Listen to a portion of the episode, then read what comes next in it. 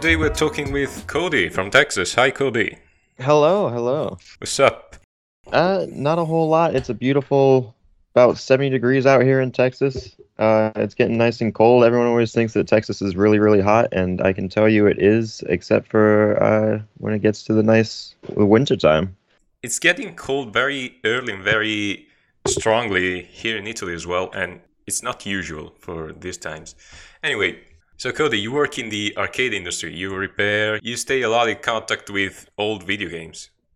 Correct. Yeah, I've been doing it for about uh five years now. Um, with two different companies. The first company was a bit older, and they had a lot of the older games, roughly from the '90s and the uh, the early 2000s, which was a lot of fun to to deal with. Except for those games, they don't really make the parts for anymore. So it was quite difficult to try to find things for. So a lot of the time we would just have to make stuff up on the fly. Yeah, and you said also that you focus more on the hardware side and not very much on programming. Um, I've done some programming. Uh, I wouldn't say it's my my strongest attribute, but yes, I do a lot of the troubleshooting on the uh, on the hardware side at the board level, um, changing out capacitors and chips and all that. Did you study like something related to the work you do, or do you study you know by yourself some courses? I'm 22 now, so for about the last 10 to 12 years, I've just been uh, looking stuff up on, on the internet and uh, and teaching myself uh, how to build computers and how to repair stuff. Um, I taught myself how a lot of the coding that I know just from the internet, and uh, kind of just picked up all the the skills that I have on the fly. I've been working as a web developer for uh, four years now, but just recently just discovered all this new stuff. I mean, I was just a regular PHP web dev, and then I discovered React. I discovered all the advanced JavaScript, and it just opens you. It's probably one of the widest uh, range of opportunities you can have. It's uh, working with hardware and software and computers and all this stuff.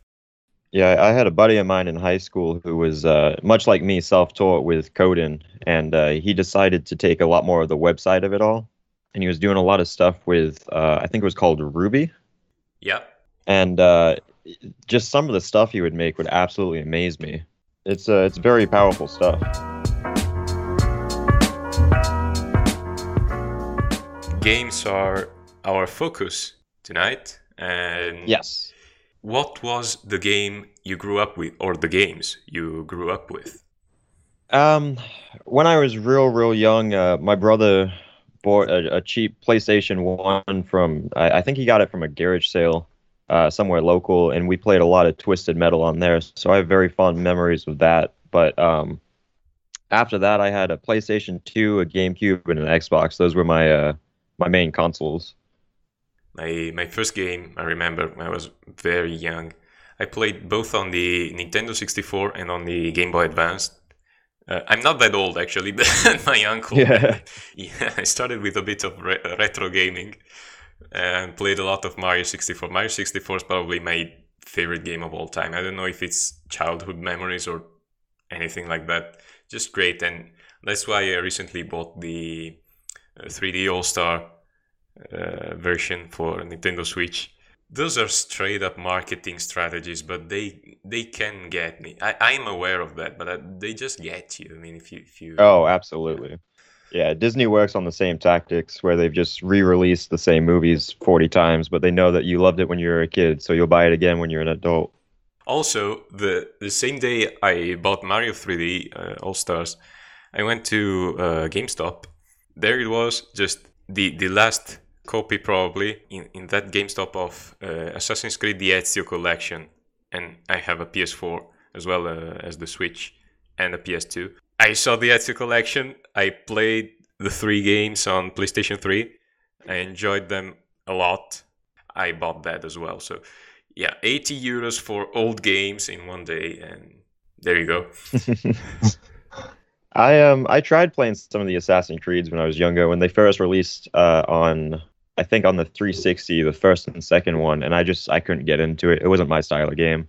Not yeah. not dogging on it for that. It was just I I couldn't pick it up and enjoy it. And what are your style of games?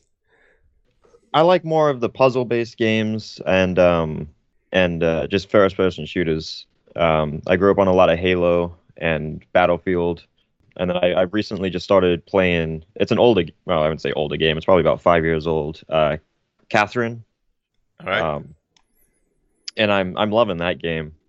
It's I, I just like the ones that have a little bit of a challenge. I'm not so much for the uh, the stealth tactics, much like um, oh, what's that Hideo Kojima game? yeah, the, the the last one, right?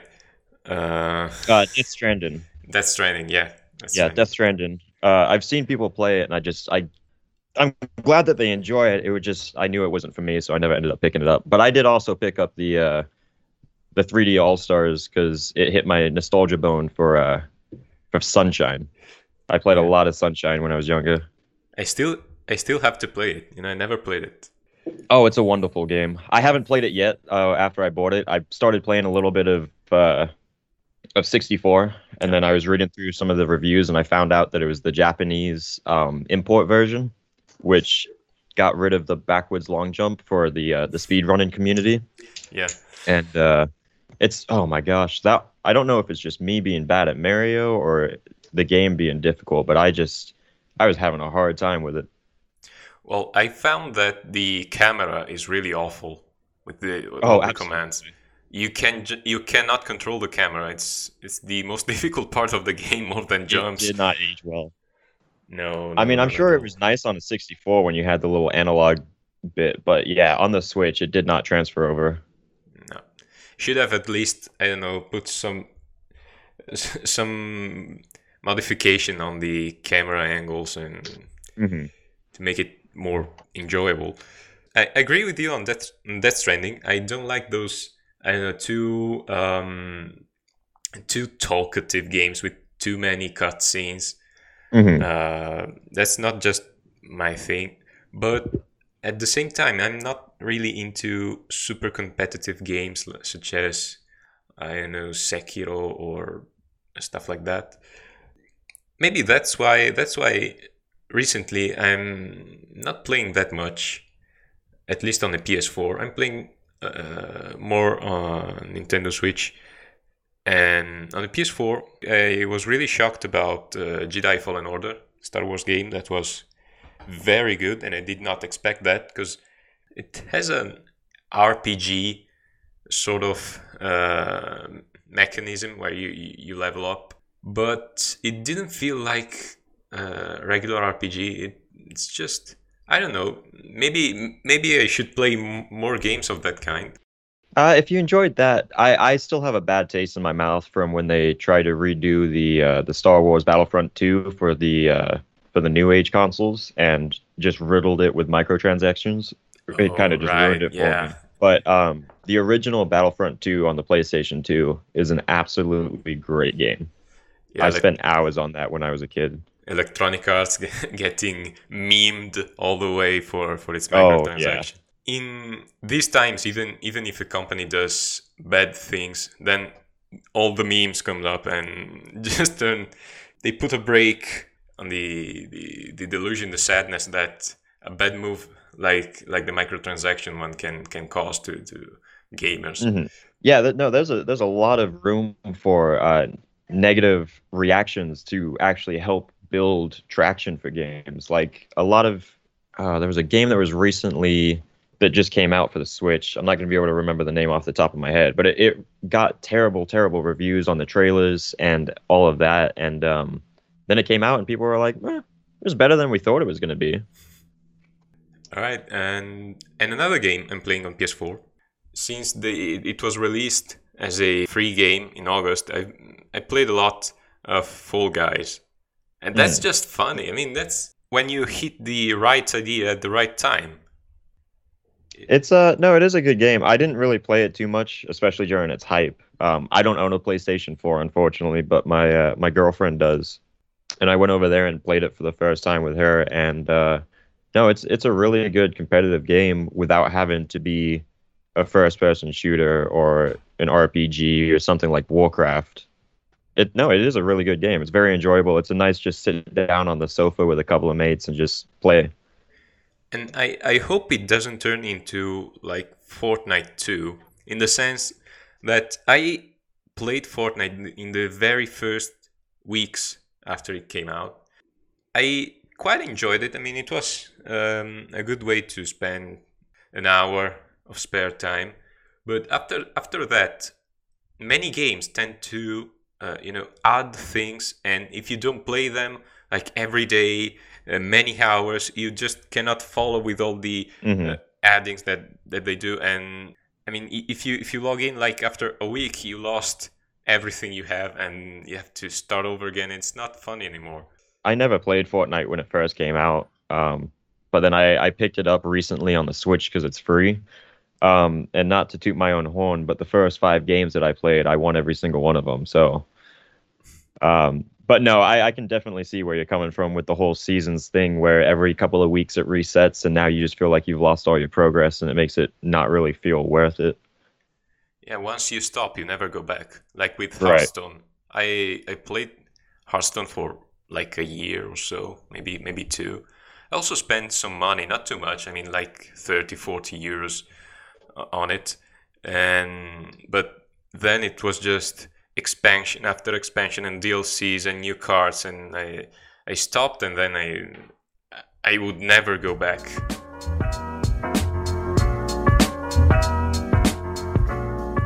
We were talking about Nintendo, we were talking about PlayStation. What can you tell about the history of these companies? Nintendo has a very interesting past. They started up in, I believe it was nine, uh, 1889 or nine, uh, 1888, somewhere around there. So they're they're an old company, over 100 years old at this point. And um, they actually started off making Hanafuda cards, which are basically just uh, small playing cards. Um, gambling was outlawed in Japan, so they didn't have any actual numbers on them. They just had pictures on them, uh, typically of, of flowers or uh, Japanese mountainsides or, or nature. And then as as that went on, they they ended up striking up a deal with Disney to use some of their properties on their cards, and that's when they really started to boom. Um, they made a lot of money off of those, and then uh, uh Japan decided to get a little more little more included with how the uh, how cards are used uh, in their country. So card sales started to decline, and uh, Nintendo ended up turning over to toys. Uh, one of their first toys that they made was called an Ultra Hand. And if you look it up, all you'll see is it, it was basically just uh, an accordion grabber. Uh, and it, it just came with the grabber itself and a small item for you to pick up. But that would absolutely just sell millions and that was when they realized that they may have been onto something in the toy industry.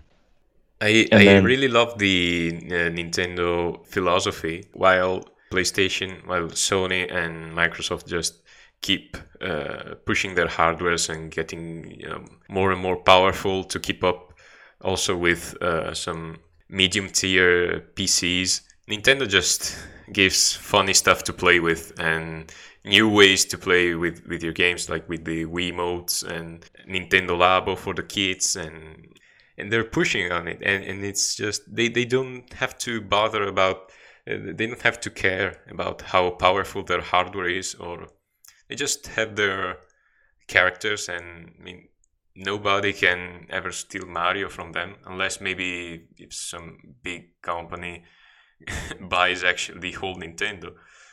Oh, I don't know. The way that Nintendo, uh, not Nintendo, excuse me, Microsoft is going right now, uh, they just bought out Bethesda Games, who are known for the Fallout series. And there's rumors that Microsoft may just be buying out um, Sega. There's a possibility for that, which would be huge. Yeah. So, anyway, we were at the toys uh, point of the story of, of Nintendo. There's more. Uh, yes. So they started out uh, with cards, and then they moved over to toys. And then uh, this was around the 1970s, 1980s, uh, where TVs were becoming a lot more available for for the common public, uh, especially those with color. And um, the Magnavox Odyssey came out in 1972. Uh, Nintendo looked at it and said, "Well, we could do that." So they released a whole line of uh, of plug and play games, more or less. They they dubbed it the the Color TV game. they had several different variants.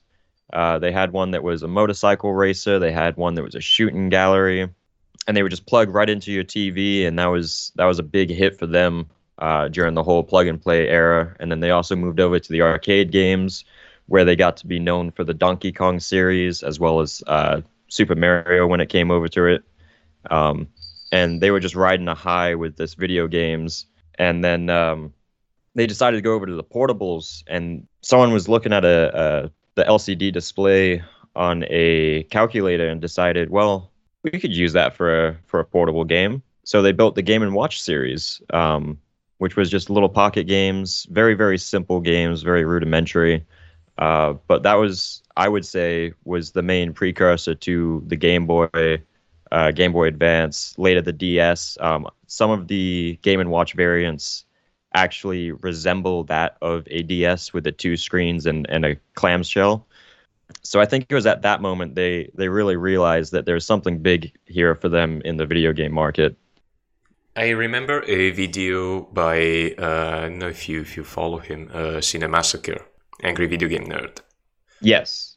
Uh, he made a video many many years ago. Recently, uh, just recently popped up in my my homepage of YouTube. I don't know why YouTube just keeps uh, putting ten years old videos on the homepage, but um, there's a video about the accessories for the Nintendo Entertainment System, and that's just hilarious. He has this headset to play a game where you are like an aviator and you have to, to shoot with your with your airplane and you have to yell fire in order to, to fire. but it actually anything you say just turns the, the, the command to to fire. So you just start saying fire, fire, fuck, fuck, fuck, and it's just yeah. That's technologies back then weren't the best in terms of voice recognition and movement. Yeah. Um, one of one of my favorite things from that era was uh was back on the NES. It was the the Power Glove. When they released it, it was this big thing. Like it was this crazy new invention. You could play games with just your hand moving it about and everything. I I saw one of them in person and how absolutely terrible it actually worked. Back when they released uh, Super Mario 3, they did a movie called The Wizard, and the last like 30 minute of it, uh, 30 minutes of it is just a huge promo for the game. But there was one scene in particular where they're trying to battle a guy playing, I think it was F1 racing, and the boy opens up a briefcase, pulls out the power glove, puts it on, plays the whole game, takes it off, and then goes, "I love the power glove." and when I watched that scene, I laughed so hard. It was it's such just a, a meme of a scene. Yeah.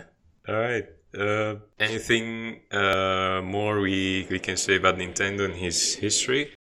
Um, after they they did the Game and Watch systems is really when they started to to break into the NES as well. Um, and then after the NES comes the Super NES, or as I call it, the SNES uh, people are usually quite conflicted on the actual pronunciation of it. A lot of people they they really push for the whole you have to say the super, but um, they came out with the SNES and uh, back in I think it was 1988, about 100 years after the company was actually founded, uh, Nintendo signed a contract with Sony, uh, who you may know very well now for their PlayStation fame. Um, this was shortly after they released the Super Famicom or the, the Super NES, depending on which region you were in. And they were looking to try to move from the uh, cartridge based games to disc. So they, they got in a contract with Sony to try to create an add on for the SNES uh, to read the discs. Because Sony was very, very prevalent in the DVD scene. Um, they had the technology for the lasers. They could, if there was anyone who could make it, it was Sony. Um, a couple years into the prototypes and all that, Nintendo felt like they were getting cheated by some of the uh, the aspects of the contract. So behind their back, Nintendo went over to Philips, who also produced uh, DVD players and items of the such. The one thing that I really did like, um, well, actually, there's, there's two really good things that came out of it. Is um, when they finally released the SNES disc add-on, you were able to go to local game shops, and uh, if you you could purchase an empty CD, and they had these kiosks, these large kiosks there, fully interactive. You would have the buttons and everything, and they would automatically just have the new games on it. So if you wanted to get a new game, you could just pop in a disc, tell it to write. You would pay, I don't know, four or five dollars, and they would just write it on there. It took about seven to ten minutes because this was very very early CD technology, and then you could just take it home and play it. And if you were done with it, you could go back to the kiosk and just overwrite the game and do it again. Um, so I thought that was a really neat way of doing it. It was kind of the the precursor to Blockbuster uh, on the game side of it. It was like uh, like nowadays online store, but you had to to go there in person. Yeah.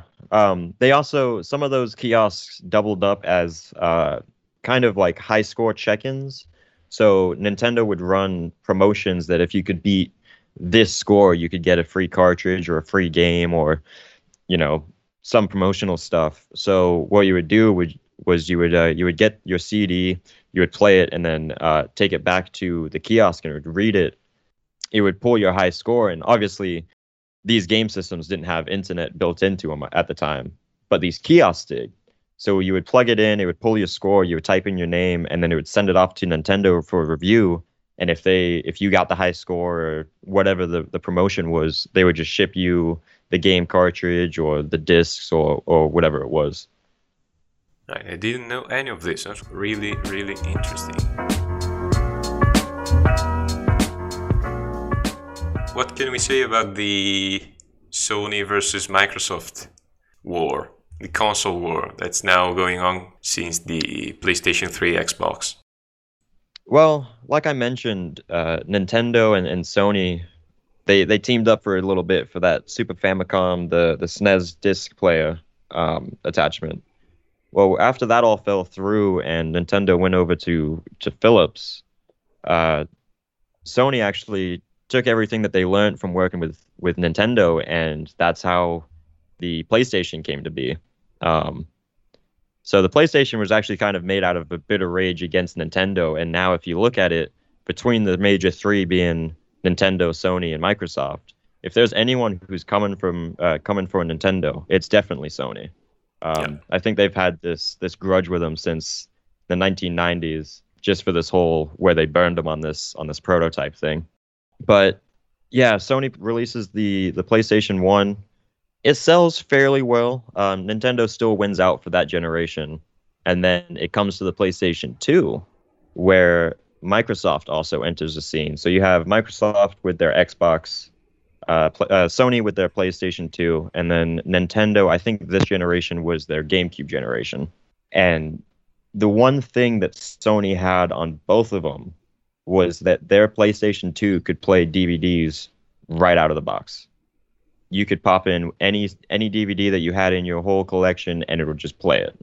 The Xbox could as well, but you had to have a, a special adapter that was an additional I think it was twenty or thirty dollars that you would have to purchase for it to be able to play CDs. And then obviously with the the GameCube using the smallest CD uh, packages, they couldn't fit a DVD, so there was no chance for them there.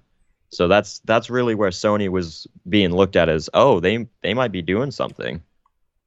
Yeah, I have in front of me the list of the best-selling game consoles, mm-hmm. and yes, indeed, the GameCube was released in 2001, just one year after the PlayStation 2, as well as mm-hmm. the Xbox. And PlayStation 2 sold more than 155 million copies worldwide, mm-hmm. which is more than three times what GameCube and Xbox sold combined. Mm-hmm. That's that's crazy. Absolutely. It was they they had a big draw. They had a lot of games that people loved, like the the Crash Bandicoot uh, series, as well as Spyro, Twisted Metal. Um, and a lot of those games uh, came over to the PlayStation, to the PlayStation 2, excuse me. So if, if you grew up with just a PlayStation, as soon as they dropped the PlayStation 2, it'd be a no-brainer to get it. Uh, you would be taking a risk and gotten the uh, the Xbox because it was the first generation. Nobody really knew what it was, and then Nintendo was just coming off of the uh, N64, which did fairly well, but it wasn't as good as they were hoping. So when they released the GameCube and that more or less flopped, although it now has quite a big cult following, and you can't really find any of the consoles being sold for less than hundred dollars on eBay. Um, that's when Sony was was really just taken over. Instead, the following years, uh, like the mid 2000s, Nintendo got a bit of revenge by Mhm. releasing Nintendo DS, which is one of the best selling consoles ever, and the Wii. Yeah, uh, I believe this is Gen 7 if we look at it. Um, this would be the Xbox 360 versus PS3 versus uh, Wii and DS era. Yeah. And um, Xbox had learned their lesson from the original Xbox, and when they came out with the 360, they made sure that it could play DVDs. Uh, they made it more of a multimedia console where you could play you know DVDs on it. You could also stream, get YouTube on it eventually. Later, they had uh, Hulu and Netflix support. And if I remember correctly, the Xbox 360 actually released about a year earlier than the PlayStation 3. Correct. So they had a they had a good foothold there where they were on the market earlier. And if someone was biting and really wanted the next generation console, well, Xbox was already out there. You know Um, that that Christmas uh, of 2005, I I asked for uh, an Xbox 360. Uh, It would have been released just within days in Italy. So instead of the 360, my parents bought me a PlayStation 2. Maybe maybe it went better with that option. Yeah, I mean, really, if you look at it, looking back at that, it probably came out better with you getting the PlayStation 2 instead of the Xbox 360. Because uh, I'm not sure if you remember, but at launch, the Xbox 360 was absolutely riddled with issues. They had the uh, very prevalent red ring of death for a lot of the people who just purchased the console, where it would uh, it would overheat and shut down, and you would have to send it off for repairs um, due to manufacturing issues. So maybe that PlayStation 2 would serve you a little better. So yeah, with the Xbox 360 releasing a year ahead of the PlayStation 3, um, but being riddled with the Red Ring of Death issues, PlayStation looked at that as, oh, they might be able to get a good foothold with the PS3 coming into the market a year later. Um, but they were riddled with big issues as well, where the cheapest system, I believe, cost about $500, which was almost twice that of an Xbox 360 at the time. So they didn't sell very well out of the gate. Um, it was quoted uh, that it took probably about eight hundred dollars from Sony to make a PlayStation that they then turned around and sold for five to six hundred dollars. So they were losing a lot of money on these things. And then Nintendo brought their Wii out to the market, which was more of a family-oriented console, and it is to this day, not including handhelds, one of the best, if not the best-selling console of all times. Just because it was made for anyone to be able to grab it and go young or old, man, woman, whatever ethnicity, anyone could grab it and just they they knew how to use it. And that's where Nintendo really won with that. It didn't have some big pretty GPU that could render, you know, 1080 with great graphics and all that. It was just easy. And that's where Nintendo really took over for that uh, generation and I think that's when they learned that that should be their business model and that's what they've kind of kept with since then is the uh, the big family model for everything. Now it's common to sell a console at a lower price than what the price of production is because you just gain a lot with subscriptions, with all that online uh, extras you can get. Yeah, definitely when you when the PlayStation 3 came out, and I believe it was one of the most expensive consoles ever. Like Yeah, was it It was, around uh, six to seven hundred dollars? hmm Which they finally they ended up um, after I believe it was a year or two. They figured out a way to to uh, manufacture them for cheaper, and then they could sell them for cheaper. And, and they were able to sell it for, I think the final selling price was about two ninety nine, and they did a big ad campaign for it. And that's when they really started to pick up traction and and uh, beat out Microsoft for that generation. Then we, we get to the current generation, which is about to to be the previous one. PlayStation 4, Xbox One, and Nintendo Switch. I love Nintendo Switch. Since I bought it just a few months ago, all the games, all the things you can do, the fact that you can pick it up and play it somewhere else. hmm It was uh, it was a great idea to combine the handheld and the uh, the the console portion into one physical item. Um, not many people know that for the eighth generation of gaming, uh, Nintendo actually had two contenders. They had the uh, the Wii U from a couple of years ago, and then now the Switch. So they've they actually double dipped for this generation, but that was because the Wii U really did not pick up traction. Uh, it was it was a major flop for the company, but they made it up with the Switch. It was sort of the same idea in the sense that the Wii U also had this big screen. It was handheld, but Nintendo Switch really was another thing, something we Mhm. we never we've never seen before. Yeah, a, a lot of people look back on the Wii U, and despite it being a failure, they they accredit it to be the the starting point for the Switch because that's when Nintendo had the base console, but they still had the mobile pad that you could play on. They were really really heavy onto, um, I, I believe they called it the Classic Series, where you could play old NES and SNES games on it, uh, even a couple of 64 games. So yeah, as bad as it did, I do still credit it with being a, a very big jumping off point for Nintendo to be able to release the Switch. Talking about the upcoming generation, I'm not so sure that uh, Sony will win that easily this time, and I'm gonna tell you why. Because of the uh, consoles without the disc, and that makes me think about a couple of things.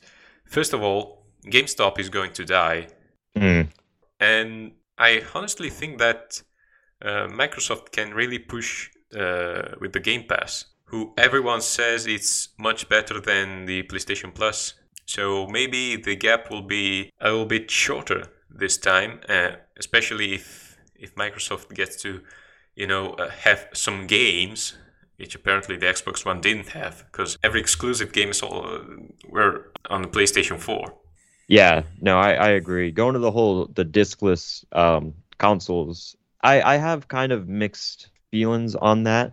I mainly play on my PC, so all of my games are downloaded on here anyway. And then when it comes to uh, my Switch, I most of my games, like the the Super Mario 3D All Stars that we were talking about earlier, I I pre-ordered that the day that they dropped the direct, uh, but I got it digitally. To me, I can kind of see a need to go away from optical media or cartridges because now you don't have to worry about that piece of hardware failing. Uh, you know, disc gets scratched. You can take one of these Switch cartridges and you could probably bend it in half with little no effort.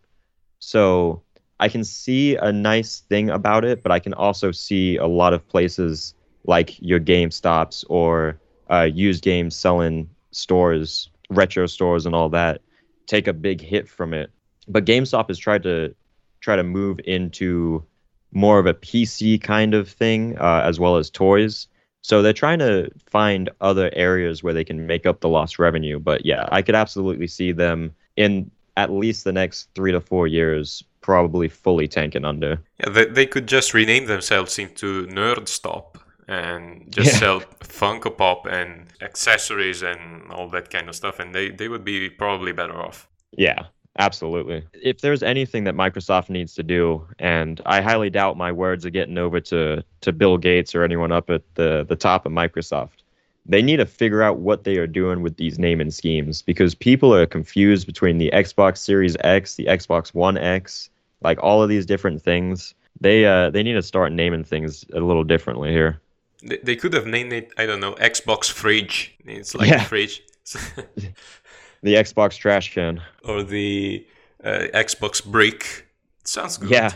Although I will say I, I do like the the looks of I'm probably not buying a new generation console. I haven't bought I don't own a PS4 or an Xbox One. The last console that I bought was a uh, was the 360 and then the Switch later. Um but that the Xbox Series X I think is what its official title is, uh the discless version. It it does look kind of nice. Yeah, I mean the, the design is very good. It's funny to see all the reaction online, but I actually think Microsoft did a better job than Sony this time. The PlayStation 5, I Mhm. mean, it's it's futuristic, it's good looking, but I don't know. I, I prefer the simplicity and uh, the squareness of Mhm. Microsoft. It it just looks a little cleaner when Yeah, it comes to everything. Uh, we can move on and uh, some guilty pleasures in terms of games. Some, you know, really bad games that are really fun to play, in your opinion. Ah, I mean, there's there's quite a few of them. Uh, I can think back to the original Xbox days. There was this one game called, uh, I believe it was Blinx, the the time. Oh, I can't remember what it was called, but it was you basically played as a cat going around collecting gems and and jumping through time. Um, and I played it a lot when I was when I was younger, and then just looking back at it now, I'm like, that's an absolutely terrible game. but I love it so much. A game that I found out it had really negative reviews, but I really had fun to play with uh, was True Crime New York City for Mm. PlayStation 2. I mean, that was really fun. Also, they had these Italian Americans uh, characters, NPCs, uh, and they they spoke to you in Italian. It was really funny because I saw that the dubbing was made by Americans trying to speak Italian. They sounded awful, and they said just things that made no sense. I remember some guy, uh, you know, um, you hit some guy and he, he goes um, right to your face and yells, Adesso mi inculo, which literally means I fuck myself in the ass.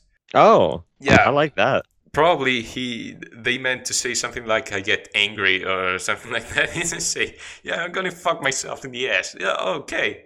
Fine. Yeah, yeah. I, I'll go for it. I I don't care. That's fine. also oh, that's funny. a really um, yeah a really fun game to play was free running a game about parkour i don't know i really i really enjoyed it probably it was the only game i finished 100% with all the trophies in my life maybe Uh, I I don't think I ever heard of that game. Uh, where was it? Oh, it was on the PlayStation 2. yeah yeah It looks very comparable to uh, on the original Xbox. There was a it was a Sega game called uh, Jet Set Radio Future. It was kind of similar to that of parkour, except for it was uh, aggressive inline skating, and then you would go around. You would have to do tricks, and then also um, it was a graffiti turf war kind of type uh, deal. So you'd go around tagging, doing tricks, and, and messing with people. That was another game that um, I absolutely love. And if Sega gets their shit together, they should absolutely either remaster it or make a third game because that game ends on a cliffhanger. So they have ample room to make a third one in the series. Let's launch a petition right now do jet, Absolutely. jet set radio Sega, if you're Three. listening, I want another Jet Set Radio. I want it now. I don't care if it's a HD remake of the of the second one. I just want something from you. Because all you give us is Sonic, Sonic, Sonic, and my god, I'm tired of it. um, okay, and my biggest guilty pleasure, I don't know if we can define it a good game, a bad game, a regular game. It's Minecraft. I love playing Minecraft, and I don't know why, but I just love it. It's relaxing. I It played- no, it is. It's a great game. I It's a very good game to get lost in. And playing Minecraft while taking a dump in- on the toilet is the most relaxing thing I've ever done in my life. Yeah, no, it's it is a good game. Um, I remember when they just released it for the Xbox 360, and I think that was the first time that I had an interaction with it because that's when it really, really blew up. And then uh, I bought it on the PC, and uh, and my sister and I would sit there with our crappy little laptops, um, and I would I would make these mod packs for us, and we would just sit there and play for hours on end, just uh, you know adventuring and, and killing stuff, killing each other, just because it's it's a great sandbox game just to do whatever you want. If you want to go plant flowers, you can go plant flowers. You could make it as relaxing or as hard as you want. The uh, the original soundtrack to that game, um, I know they've changed it out recently after Microsoft bought it, but that uh, the original uh, soundtrack to it is just it's absolutely gorgeous. There were times where I would just play it in the background while I'm working or, or doing something, and it's just it's just very calm and very relaxing. Do you listen to that music as well? Uh, like you like relaxing music? I, I don't. I, it's not really my thing, but on on occasion it depends um i'm more of a of a hard metal guy but on occasion i like to switch it up and try to just play some uh some really nice chill music especially if it's from video games um like minecraft uh katamari damacy has a great soundtrack oh, Jet Katamari, the, the giant ball. Uh, Yeah. All right, that's cool. That- yeah that's that cool. soundtrack's really good which is is funny i actually found the soundtrack before i ever played the game because it was it was originally a, a playstation 2 game but i never owned it and then uh, i found the soundtrack online while i was listening to other ones and it popped up i was like oh wow this this is really cool and then i saw that on the switch they made uh katamari damacy the reroll version the the hd remake and it was on sale from like $30 down to i think it was like 10 or 15 and uh, I'm having an absolute joy just playing through that game as well as listening to the music. So you're saying that you're a metalhead, a fellow metalhead. Typically, yes. Uh, favorite bands? Um, I like Dance Gavin Dance, which I think is more of an American band. Wow, Um, they are they're very. I I know some song of them, and they really they're really good. Um, what's it called? Um, Headhunter, and mhm. also We Own the Night. We Own the Night. It's Yep. magnificent, magnificent, and Yeah, no, I, I they're probably my favorite band of all time. Um, I love some of their older stuff, their self-titled uh, album, as well as Happiness, which is um, absolutely my favorite album of theirs because when they did CD runs, they did a limited number, and they were it was a very hard uh, album to find. Hence the term "Happiness is hard to find." Um, I just thought that was very clever. When I listen to music, what I'm looking for is either just raw violence, straight up violent rhythm, but in a context, not not like black metal that it's just you know noise over Right. noise. I, I look for something that's in a context, like uh, Devin Townsend, hmm Strapping Young Lad. Strapping Young Lad is brutal, but it's not that noise brutal. It, it makes sense. Or um, I also look for something that you can listen to a hundred times and still you don't remember how it sounds like because it's so hmm progressive. It's so complicated. I don't know if you if you know Protest the Hero. Yes, yes, I do. They are amazing. Yes. The Divine Suicide of K, one of the best songs in, in their discography. I listened to it like a couple hundred times and I still don't know how exactly it goes from start to the end. And it lasts just four minutes. Right. If there's anything that I can absolutely just tip my hat to uh, for for music finding is Spotify, and I swear I'm not I'm not sponsored by them. This isn't a sponsored ad. Um, but when I was younger, I, I we you didn't really have any services like that, and if you wanted music, you either listened to it on YouTube, but you couldn't save it, or you would use one of the uh, you would use like LimeWire or something to download it illegally Yep. and um, so I, I had a hard time trying to get music for a long while. So i just had my small pool of music that i had on my phone for years. And then i finally caved in and, and bought a spotify subscription. And a lot of the music that i listen to now i found through that because of the discover feeds or like related artists. And um, no it's it's an absolutely great tool just to find other similar genres of music that you're like oh you know i didn't know this existed. I, I really enjoy this too Many many people involved with um, video games and technology. ma- Many people are metalheads. I don't know. Maybe it's just a correlation. I was thinking about some other cool bands. Do you also like when uh, I don't know electronics or uh, yeah uh edm like uh yeah kind of when they fall stuff. into when they, when they fall into metal? Uh, yes um Very i was i was recently at a, a rave over i believe it was on friday um with social distancing masks and all that before people get upset. The- there was precautions in place. Um people were standing apart. You you stayed by your car and everything. But it was for um edm artist by the name of sullivan king who does I know him. I really like some of his songs. Yeah, a lot of he doesn't do too much of uh actually no, I tell a lie. He does a lot of the vocals uh both as just soft vocals but also hardcore, more of the screaming stuff and and the way that he does it and mixes it is I think absolutely great. If you don't know him, definitely check out uh, the algorithm. The algorithm. I don't think I've heard of him. He's so good. He's a uh, it's a one man band that mixes EDM or as he calls it IDM, intelligent dance music with metal. it's very good. I discovered it on Spotify as well. And it's a, it's a French guy by the name of Rémi Gallego, I believe. And he does very cool stuff. I'll I'll send something to, to you. Oh, absolutely.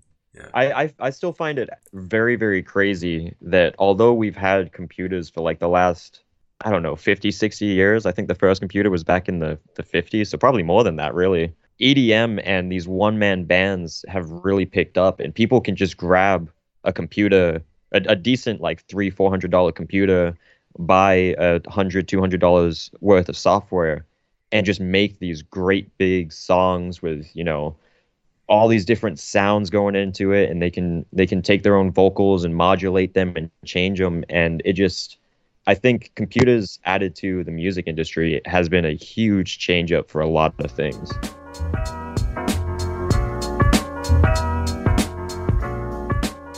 Do you mind if I do a shameless plug for my Twitter and Twitch? Oh, sure. Yeah, I don't have too much to promote. It was just mainly uh, if you could follow me on Twitch, okay, time for Plan B, and then on Twitter uh, at okay, time for underscore Plan B. I, I post funny stuff once in a while. I actually just recently came up with an AI that uh, that creates horoscopes. You give them a header, and it, it'll create a whole horoscope for you. So I do a little tinkering stuff like that once in a while. All right, Kody. Thank you so much, and goodbye. All right, I appreciate it, guys.